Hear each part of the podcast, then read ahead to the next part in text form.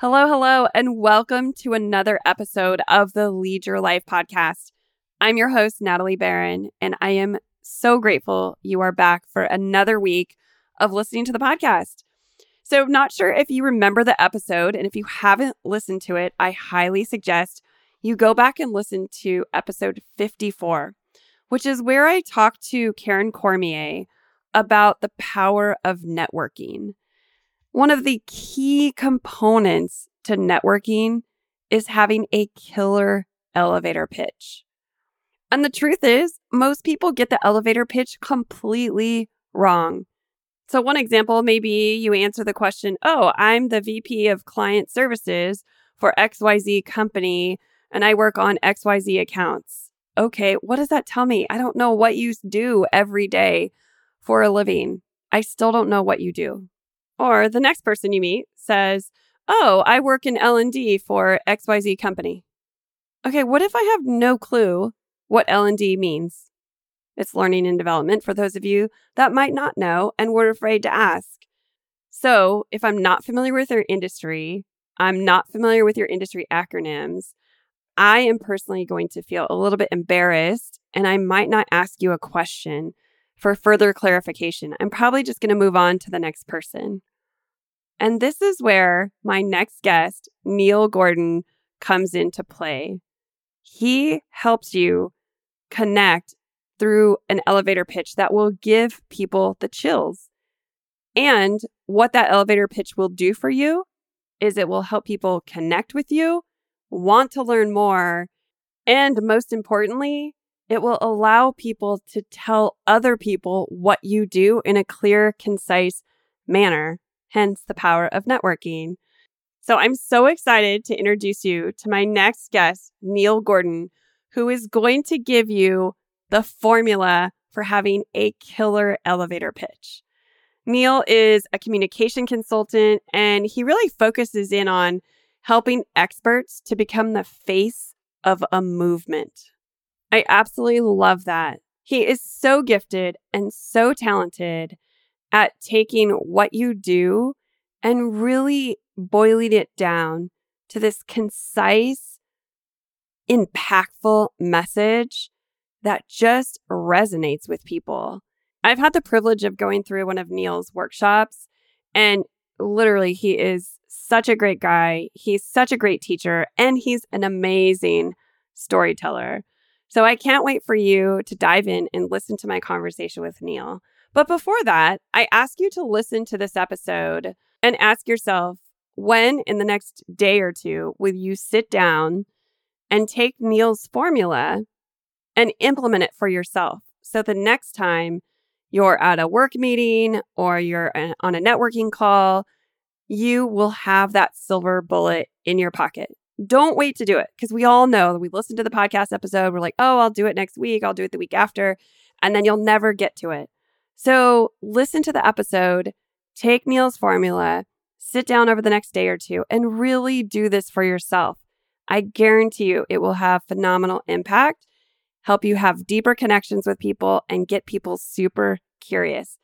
And if you need some assistance on how to do it, you can always reach out to Neil, because he is genius at what he does. And his information is in the show notes after the episode. So let's learn more about how to have an amazing elevator pitch that gives people the chills with my next guest, Neil Gordon. Welcome to the Lead Your Life podcast. I'm your host, Natalie Barron. I'm obsessed with helping people feel more connected to themselves, the people they love, their work, and their purpose. I'm a leadership coach, speaker, self-improvement junkie, wife, mom of 2 teenagers, and 30-year corporate career woman turned entrepreneur. This podcast will give you the tools, insights, and real, honest conversations that will help you lead your life so you can love your life. Let's dive in.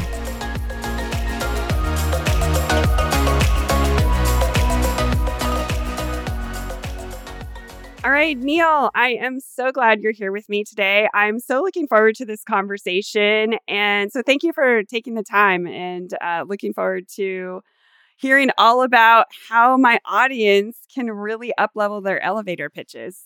Well, of course, I'm very happy to be here, Natalie, and thank you for having me. Absolutely. So, Neil, I would love if you would share a little bit about yourself and your career history. Sure. Well, my background is in book publishing, and I was an editor at Penguin a number of years ago. And the next thing I'm supposed to say in terms of my background and how I got there was that I was a bookworm growing up. I always had my face in a book, and I got an 800 on my SAT verbal and went to an Ivy League school as an English lit major and all of that. And none of that is even remotely close. Like, not even close, Natalie. Like, let's not even try. No, I was an abysmal reader. I was good at it until about second grade, and then I got my first book report. And my dad liked to say that as soon as reading became work, I stopped doing it. And that's true. I barely read anything straight through to the end of college. And the SAT scores I got were actually like 330, not 800, which was fifth percentile. And so it was bad. I was just fortunate that I still got good grades without reading anything. Anyway, so it wasn't until the end of college and basically my first year out of school living in New York City that I started to actually discover reading. And one particular book kind of did me in and made me a communication person forever and ever. And that was A Prayer for Owen Meany by John Irving.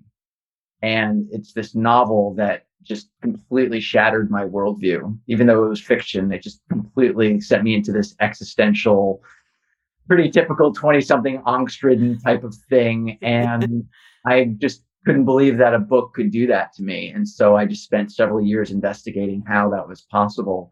And by the time I was about 27, I got an editorial assistant job at Penguin just because of what I'm skipping over a bunch as to how I found myself being hired. But the point is that I got the skills from just trying to figure out how the written word could do what it did. That's incredible. I mean, what a shift, right? From going from not reading anything through to having this book really completely transform you and completely impact the trajectory of where you were headed. And so you're an editor at Penguin, and then give us, a little bit about how did you start in your career as a communication expert?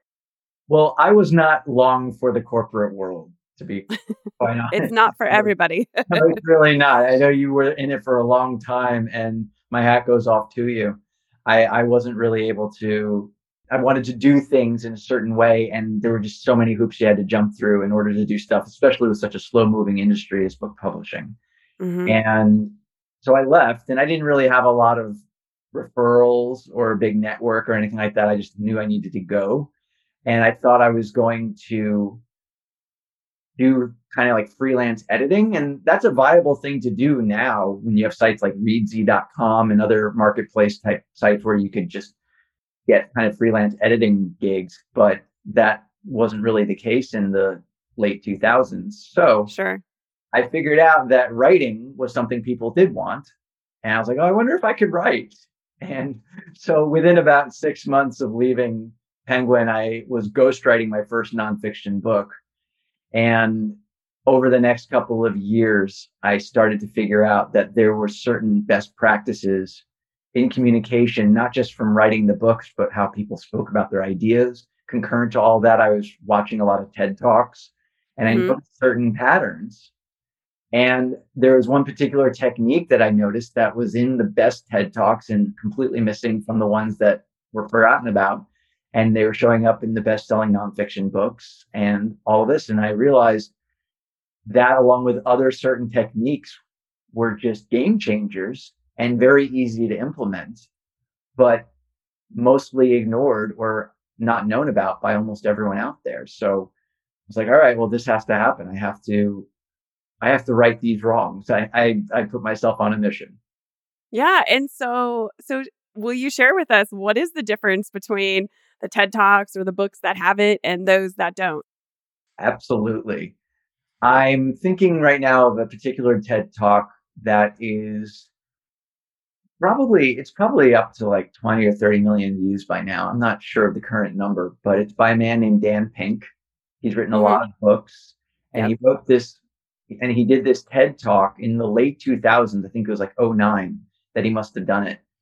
And it was on the puzzle of motivation. I believe the title is. And he's talking about how typically what happens out there in the corporate world and in other organizational structures and cultures is that carrots and sticks are how you motivate your workforce.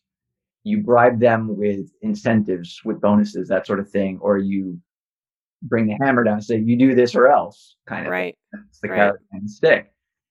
And what he said is the secret to high performance is not rewards and punishments, but that unseen intrinsic drive to do things because they matter. Mm.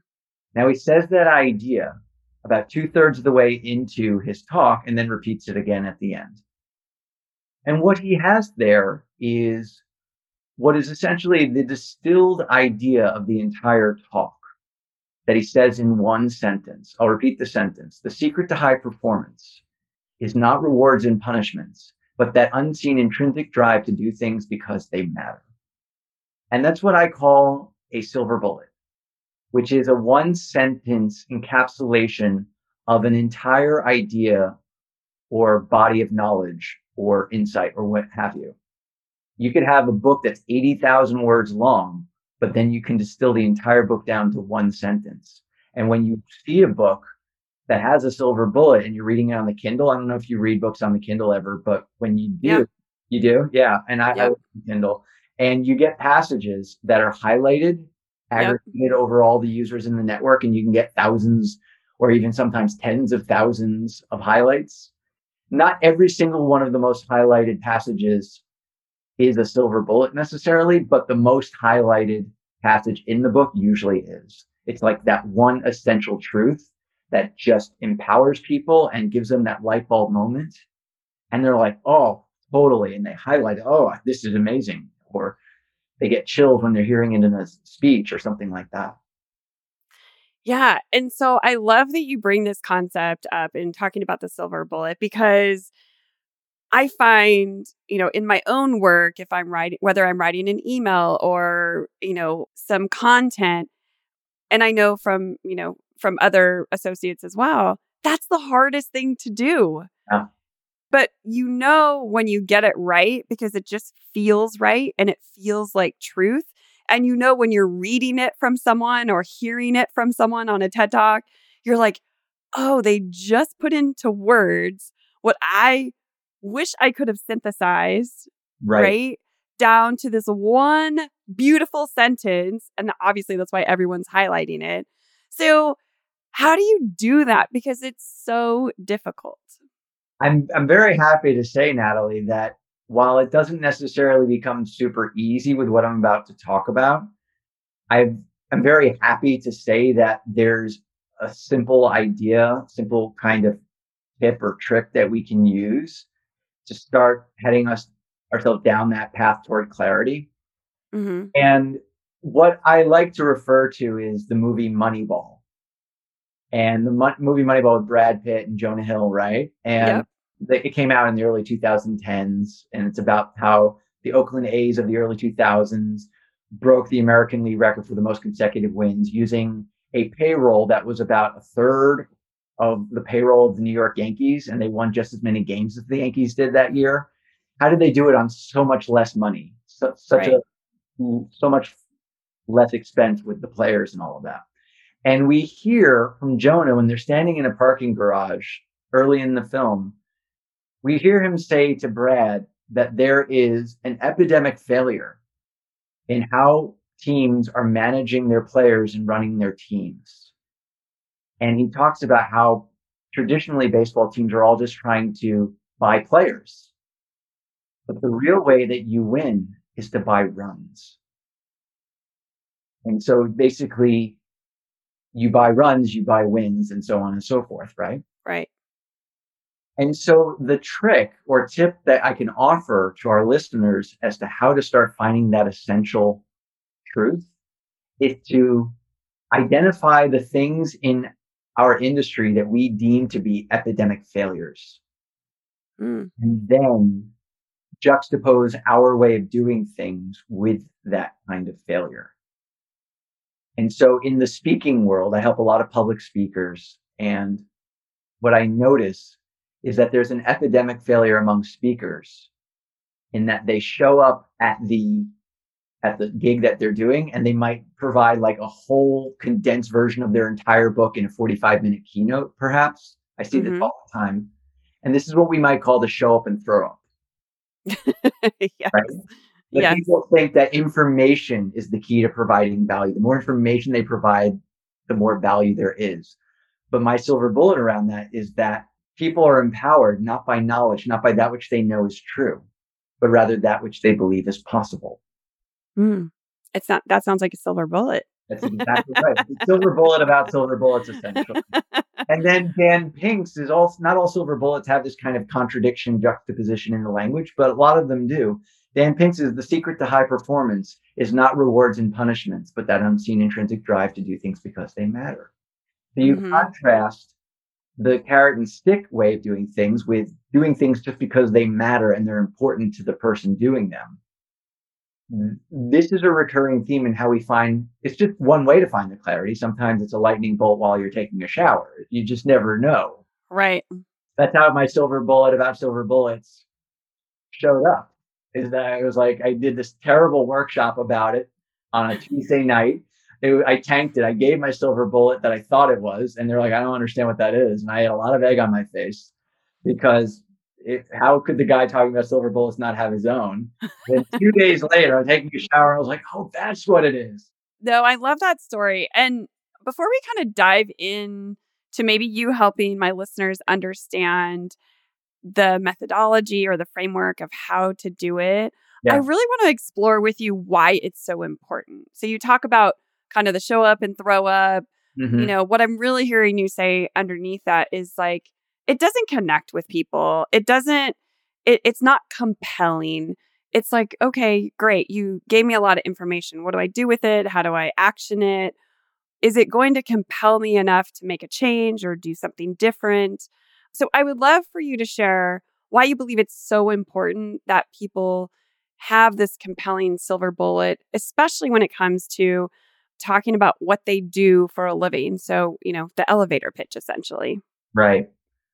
Absolutely. If you have an opportunity to talk about your work with someone in like a networking situation, I know a handful of episodes ago, you talked about networking with one of your guests. And if you are in the position to discuss your work, there are two opportunities that are often squandered if you don't get that kind of elevator pitch type of statement right.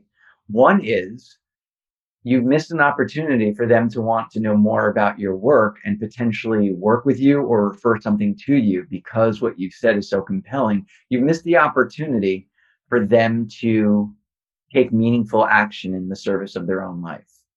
And with all the problems we have in the world right now and how much we're struggling, especially since March of 2020, wouldn't it be great if you could say something that actually empowered someone to take meaningful action for the betterment of their life? And what if in 20, 30 seconds, you could say something that gets that going and is a catalyst for that? And so with so many problems and with people so hungry to solve them, what if you could say something that led to them getting that kind of dopamine hit, getting those chills and thinking, oh, tell me more about that, or where can I look you up, or whatever the next step is, right? Yeah. So there's that opportunity to work and collaborate. But perhaps even broader is the opportunity to have a meaningful connection with another human being. I don't know about you or anyone else, Natalie. What I've found the biggest loss since March of 2020 is this sense of fragmentation. Which the information age was doing a pretty good job with all of us anyway, that we were becoming more and more fragmented because things were becoming more virtual even before the pandemic took place. But if you're able to say something that truly empowers another human being in so little time, instead of just transactionally going through the motions of what you do for a living, and they just feel something at all, and maybe you get into some not work-related conversation just because you provided that service and it just got you off on the right foot. Wouldn't that be a worthwhile thing to have? Absolutely. And you know what I hear you saying, Neil, is really the power of human connection and how powerful that is. You know, I mean, I think so many times we get into the mindset of like, oh, I'm going to go to this networking event, or I'm going to go to this party, and I'm going to have my elevator pitch ready, and I'm going to tell everyone what I do. And then the focus and the energy is on us instead of on the other person where it should be, right? And we're really, what I hear you saying is we're really missing out on this beautiful opportunity to connect with someone else. And I think what I'm also hearing you say too is, and I think we've all, I know I've been guilty of this, is we all want to give so much. So we think that giving more information, more content is of service. But what I believe you're saying is it's really about piquing curiosity. Yeah. And inciting change. Yeah. And inciting change and having that other person have something come up in them where they want to ask a question, or they want to seek knowledge, or they're curious on a deep level, either about you or your services. So I love that, because it obviously is going to get you the second conversation and the third conversation with that particular person. You're not just throwing up all over them everything that you have in your back pocket on that first meeting. So what else do you think most people get wrong with their elevator pitch or this type of interaction?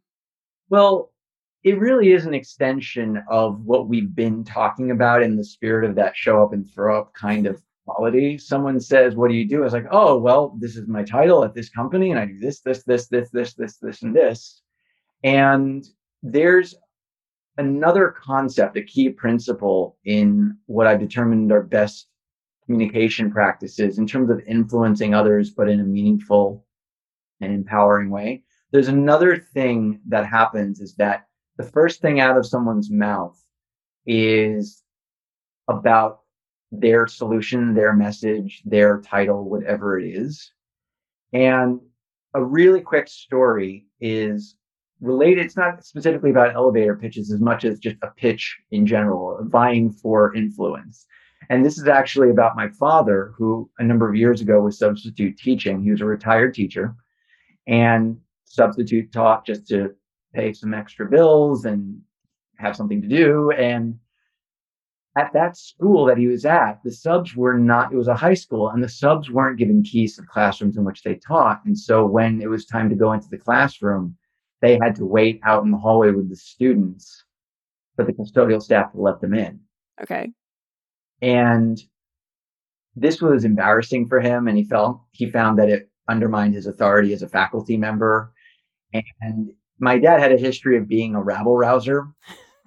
Like when he was a teacher, he was very influential in the teachers union. He was always confronting the administration, and thank God he had tenure, because he was out of there, right? And so he wrote an email that he asked for my feedback on because of what I do for a living. And it was that rabble-rousing, confrontational kind of email demanding a different way of doing things, demanding that they get keys. And I was like, all right, Dad, why don't we try a different approach? And if you don't like it, you can send the original email. And I helped him to write a different email, and he decided he wanted to send it. And he sent it to the principal. And the following day, the principal saw him in the hallway. He said, I hear you. Let's meet. And soon after, they got keys. And so what was it that was in that email that led to such a clear influencing of the authority figure in that situation? And he didn't start it with, we demand keys. And he didn't say, it's so embarrassing and humiliating, and it's undermining my authority and all of this. The first sentence of the email was, we're a group of substitute teachers who are concerned for the safety of their students. And then he went on to explain how when there was a lockdown because of some kind of violence type of issue or something like that, the previous year, there were students who left the room to go into other rooms where they were being taught by a sub, and they left the room to go into a room where the teacher could lock the door. And the email talked about how during a lockdown, there's no way to lock the door and keep somebody out. Right. And the entire email had nothing to do with his embarrassment or his authority. and everything to do with a problem that the principal cared about solving, mm-hmm. which is the safety of the students. And so I tell you that story to get across the main idea of when it comes to writing an email or making contribution to a meeting, or as we were just talking about with an elevator pitch, mm-hmm. yeah, isn't to start with your message or your solution, but to start with a problem that our audience cares about solving. And so this is simply because this is what helps people to get more invested in the solution we do eventually share with them. Sure. So the elevator pitch starts with, instead of, oh, well, I'm a this and I do that, you might, let's say you are coaching executives in the corporate world, for example, right? Yep. And so you might say, often there are many female executives who struggle with finding their voice at the table. And I'm just making this up, of course, but let's say... No, I like it. I'm writing it down. Often there are many female executives who find that they struggle to find their voice at the table and that they're overlooked and not ever heard out for their perspectives. What they then might typically do is just stay silent and steam, or just try to pull someone aside, or do other things that might get them further along, but are still not as influential as speaking up in front of everyone. Sure. And so what I've done there is set up the problem that your prospective audience, like female executives, would care about solving, and then identifying the typical solutions that don't work as well, mm-hmm. and then provide the silver bullet. I love it. And it so resonates with me, because if I'm listening to you and you're saying that to me, all of a sudden I'm like, yes, absolutely. I can completely relate to that. I understand that. Or I have clients that understand that. And all of a sudden we have this connection point where it's not just all about you and what you do and how you do it. Right. And I think that's kind of the cadence that people get into and talking about what they do and how they do it. And you just kind of lose people, because there's not that connection piece. Right. So can you tell us a little bit more about the silver bullet method and how we might craft that for ourselves? I love the example that you gave. Sure. I did take notes. And I also love, because I have had the privilege of sitting in one of your workshops and going through this method myself. I love the story that you tell about being at a party, and all of a sudden people start gathering around you because you share that first bit of, you know, your elevator pitch. So I would love for you to share that. And then if we could dive in a little bit and help my listeners start to craft their silver bullet. First of all, I just want to recognize, Natalie, just how great it is that you remember that story, because that meeting, that presentation you saw, I'm living in New York now. I was still in California when we had that meeting. So it's been a number of months now. So as a side note, because we're talking about best communication practices, you remembered a story that I told months ago. And it's just simply because stories really stick. Mm-hmm. And it's not an accident that today we've had a bunch of stories, you know, about my dad or about whoever. And so I just want to say I appreciate that you remember the story all these months later. Well, it's a testament to you being great at what you do and also a great storyteller, because I remember... I've heard so many TED Talks and LinkedIn courses on elevator pitches. I teach elevator pitches in our Women Leading Powerfully program with my business partner, Lori Tabb. And that story stuck. And we've actually kind of disseminated some of the gist of it around helping people understand, you know, hey, it's not about you just verbally vomiting everything that you do. It's about creating that curiosity. And we got that from the story you told in that workshop. So it's the gift that you have continued to pay forward. So I appreciate it. That's wonderful. All right. Well, that's great. I'll walk around like get held high today and just like, okay, I told a good story. All right. Anyway, so beautiful. All right. So the story itself, what was that story that has had all this lead up now? And hopefully it makes hopefully it lives up to the hype. So a couple of years ago, I'm still in California. I went to New York for a conference, and somebody who had been to the conference in prior years, put together a happy hour for the night before the conference officially started. And so it was attended by some people, but not everyone at the conference. And I got there in the kind of the first round. And so there was only about 8 or 10 of us at the gathering at that point. So we were all still talking communally in one circle and having one conversation until later in the evening when it broke apart. And the woman who had organized the happy hour just turned to me in the middle of the conversation and said, "Neil, what do you do?" And then I started talking. And I basically gave what my elevator pitch was, or more accurately, I only gave about 15 seconds of it, because then I got interrupted and everyone started talking with each other. Now, what I'm supposed to say is that how rude they all were for interrupting my precious elevator pitch, and that they didn't actually honor the significance of my work and all of that sort of thing. But the reason why they interrupted was because of my silver bullet. And it sent a little bit of an electric current through the room, and everyone started getting excited and talking about it. Mm. And so the silver bullet is kind of like not the one I mentioned about. It's kind of like hierarchical, kind of almost like a corporation, is that you have like a CEO of silver bullets, and then your C-suite is all the other little mini silver bullets you have. Yeah. And so the one I mentioned earlier was one of the C-suite executives, but the CEO of my work is basically effective communication values the recipient over the sender. And so I started that day at the happy hour with the problem of how thought leaders and experts are struggling to attract others to their vision, to their message. And what they typically do is launch into as much information about themselves as possible and try to make themselves the center of attention and as much as they can. But effective communication values the recipient over the sender.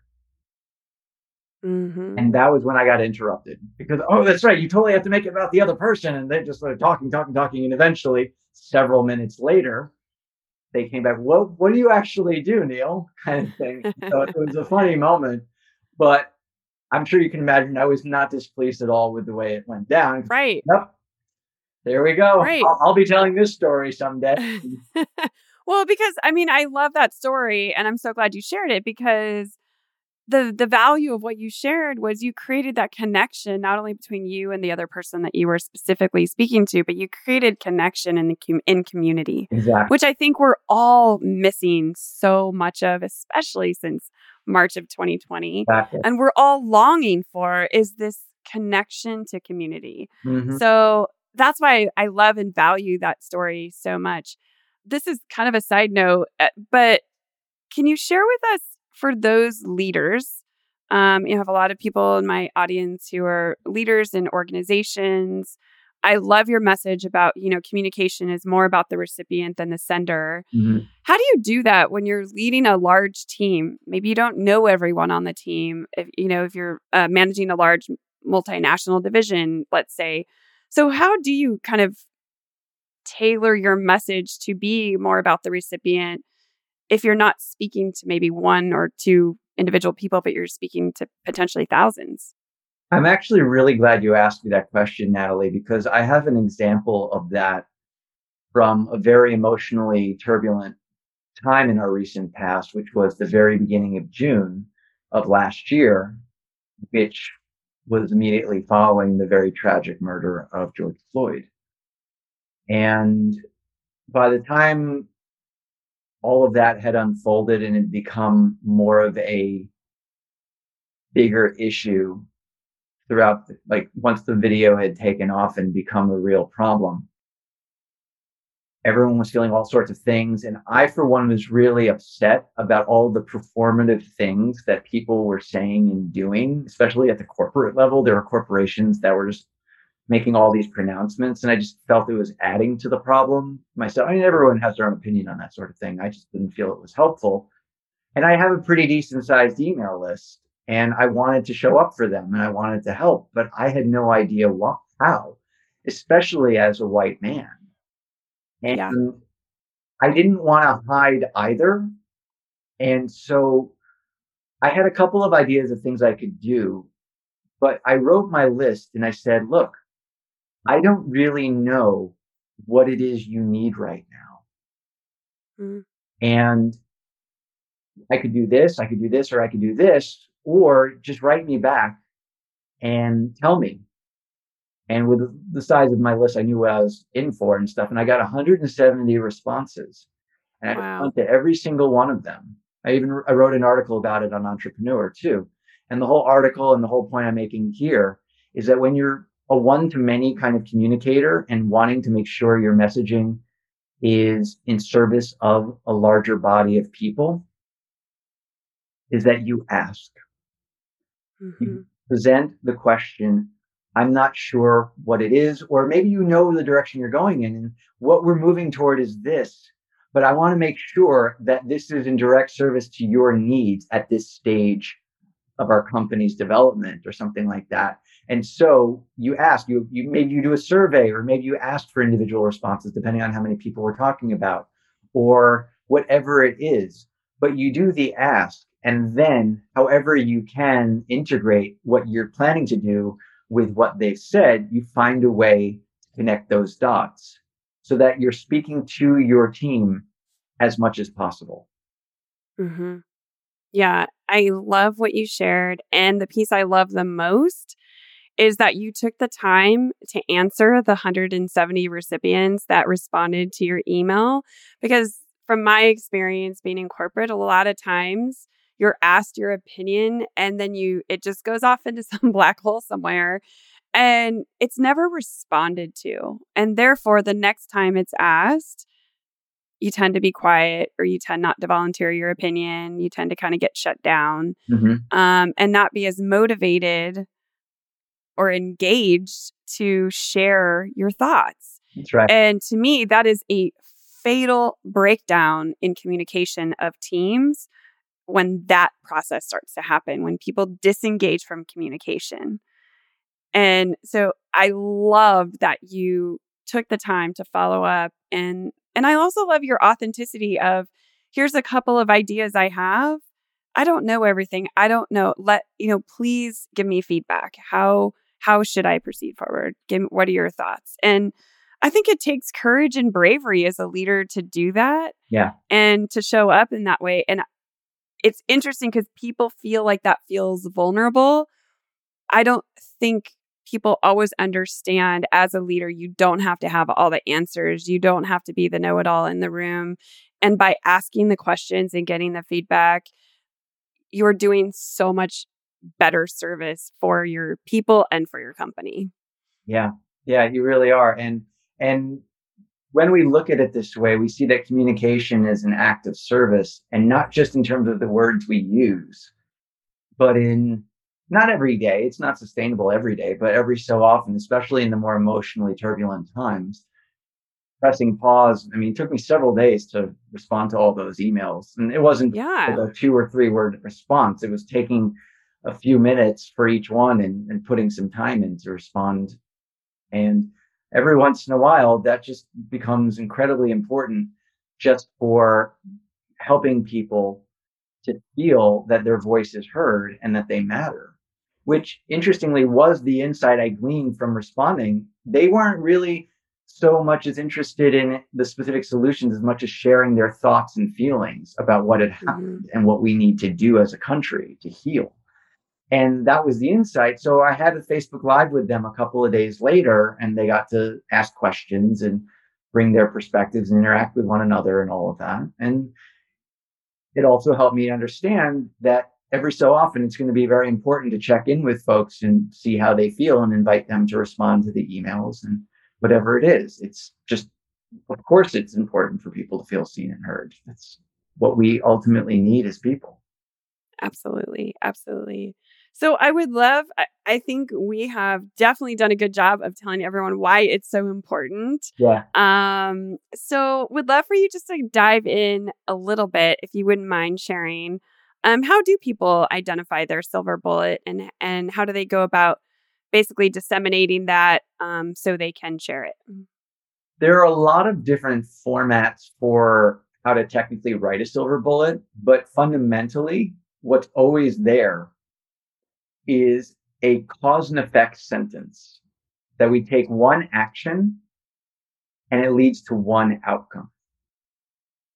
So to use the Dan Pink example again, for example, the one action is motivating people through like focusing on why things matter, basically. And then the outcome is high performance.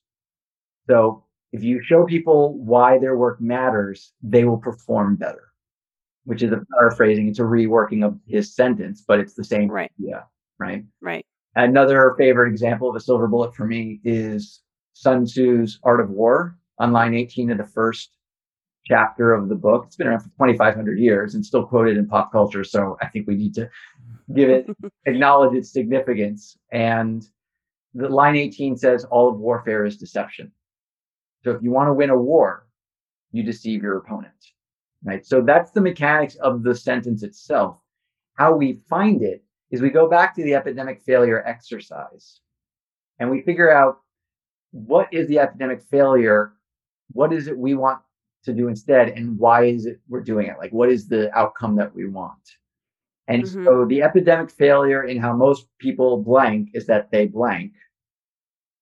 And so, and the real way to do it is actually to blank, right? So that's the basic fill in the blank kind of exercise. And so, so the Moneyball thing is the epidemic failure in how most baseball teams try to win is that they focus on players, buying players. But the real way to win is to buy runs. And then you turn that into, I mean, again, there are lots of different formats for silver bullets, but a go-to entry-level format that we can try is another fill in the blank. The key to achieving goal is not blank, like the false solution, rather blank, the true solution. Perfect. So if we did the Moneyball thing, you know, like the key to winning at baseball is not buying players, but rather buying runs. Yeah. And what I love about that format is it gives the person sharing it the opportunity to differentiate themselves from how everyone else is doing XYZ. I mean, that really sets them apart, right? The Moneyball example. Everyone else is doing this. Everyone else is zigging. We're zagging over here. Exactly. And this is why we're successful. Exactly. There's tremendously powerful stuff in that distinction. Yeah. So Neil, I love all the examples you gave. Can you give one from maybe a business you worked with or someone you worked with, or you could give us a business example of the silver bullet? Absolutely. There's a story of someone I helped a handful of years ago. I used to volunteer at Children's Hospital Los Angeles, and it was this unique program that gifted books to the children staying at the hospital and sent the children out, sent volunteers out bedside to read to the children and all of that. And I was a ham, and so I would read like Roald Dahl with ridiculous impressions of is Mr. Willy Wonka really the most clever chocolate maker in all the world? It was terrible. Anyway, had a lot of fun. And the founder of the program had a 10-minute presentation to give to sponsors or employees of a sponsor of the hospital, something like that. And she usually dreaded these kinds of things because they would just kind of glaze over and be like, all right, when is this going to end and all of that? And they would just politely clap at the end. And she wondered why she would even do it. And then I was coming in for my shift one day. She was all flustered because she had to give this talk. And I said, well, would you like to figure out what you're going to say together? She said, sure. And we worked it out. And she had people held rapid attention from the moment she started speaking. And they rushed up to her with business cards. And one of them even invited her to apply for a grant. Wow. And the whole conversation we had that morning was only 2 minutes long.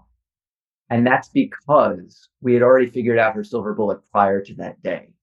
And it was very simple. It's just 3 words. Literacy can heal. Wow. And that's all it was. And we organized the whole talk just to lead to that lightning bolt, light bulb kind of moment. Right. And it made the creation of the talk that much easier because we had the clarity to start with. And even if somebody didn't have a desire to heal children in a hospital, which who would want to be that person, but let's say they didn't care and they're just there because their boss made them go, but they heard that one sentence. And let's say they had a child who refused to go to bed and was really hyperactive at night, and they figured out that literacy can heal. Maybe they could just start reading books that are gradually more subdued, and then eventually they'll just settle down. So the power of it is in the fact that that cause and effect sentence empowers people without any other context. And absolutely. Recipe. Absolutely. Neil, that's such a great example. And I love that we're ending our conversation there because I'm a huge fan of Children's Hospital LA. I actually had Dawn Wilcox on the podcast not too long ago, and she's doing great things to raise funds for exactly what you're talking about, to help people, you know, help the kids in the hospital. So thank you for sharing that. And you just reiterate the point that, you know, words are powerful. Yes. You have been so gracious in sharing what you do, or, you know, how you do it and how to help all of my listeners today. But I would love for you to share a little bit about how can my listeners work with you if they're interested in that, and what does that look like? Often, I mean, the thing about being a messaging and communication expert is that can reach into a lot of different things. And I often do help people with different things, but usually people find me because they're a public speaker and they're really wanting to land their keynote speech, or they're going to be doing a TEDx talk or applying for a TED or TEDx talk. And they're trying to get that clarity and putting a structure around it. Mm-hmm. But it also can be a matter of helping them to write their book, or even in a corporate environment, just getting better at the elevator pitch and interpersonal and group communications and whatnot on a more general level. So clients come to me for all sorts of things. Okay, perfect. And where can they find you? I will also put it in the show notes, but I would love for you just to share it. Of course. My website is neilcanhelp.com. Easy enough. And if you're interested, if your listeners are interested, there's a fun speaker quiz where you can learn that you're one of five speaker type personalities, and it helps you to be captivating as soon as you start speaking using your personality. And you can get that at neilcanhelp.com/quiz. Oh, I didn't know about that. I'm going to go do that myself. Yeah. And now my curiosity is piqued. So the show is all about turning insight into action. So do you have any last words of wisdom about how my listeners can take some of the insights that one or two of the insights that you talked about today and put it into action right away? I don't believe it will ever go out of fashion to talk to a person, or more precisely ask them about the problems they're struggling with, and then circle back sometime later with, I've heard what you said, and here's what I'm proposing we could do to start solving that problem. Mm-hmm. As basic as it is, we can't ever underestimate the power of a person feeling seen and heard. And so if you're running a meeting every week and you sense that there's an issue, you can weigh in and ask them what kind of problems they're having. And then the following week, come back with some sort of solution that's meant to be on their way to solving it. And that's going to get you really far. Yeah, I completely agree with you. I think it's a great way to end our conversation. Neil, thank you for being so gracious. I've loved this conversation, and I know my audience is going to as well. So thanks for being here today. I really appreciate it. I've been delighted to be here with you, Natalie. Thank you. Thanks so much. Take care. Thank you so much for being here today and listening to the Lead Your Life podcast.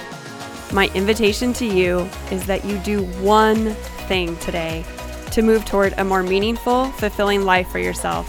Today, you have the opportunity to challenge your mindset, or have a meaningful conversation, or take one action step towards your goals. So what are you waiting for? It would mean the world to me if you would subscribe and leave a review wherever you are listening to this podcast. I look forward to connecting with you next week. Until then, don't wait till tomorrow. Be your best self now.